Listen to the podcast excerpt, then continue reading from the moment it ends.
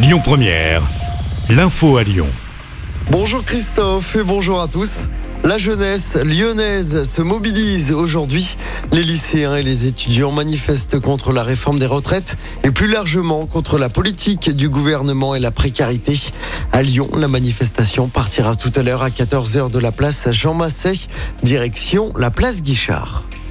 La Cité des Halles, version estivale, fait son grand retour dans le 7e. Pour la troisième édition, ce lieu se réinvente et agrandit son espace extérieur avec plus de 7000 mètres carrés de terrasse. Elle a été inaugurée hier. Une centaine d'artisans sont installés dans cette friche industrielle dans le 7e. Orbian Wolf, associé de la Cité des Halles, nous parle de cette nouvelle édition. On l'écoute. On va découvrir un site d'extérieur de plus de 10 000 mètres carrés où on a travaillé un certain nombre de composantes comme la question de l'accès à la culture, la ville à hauteur d'enfants, également euh, le sport dans l'espace public.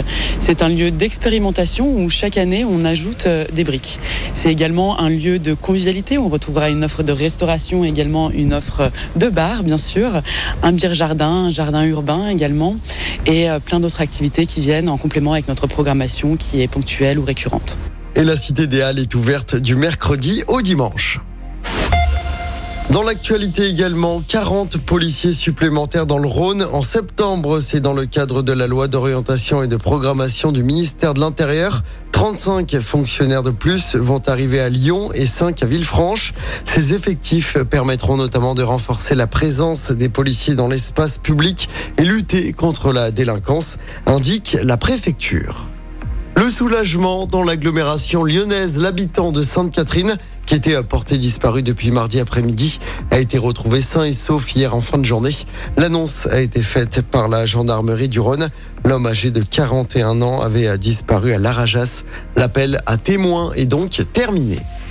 Déclaration de revenus, conseils en matière fiscale.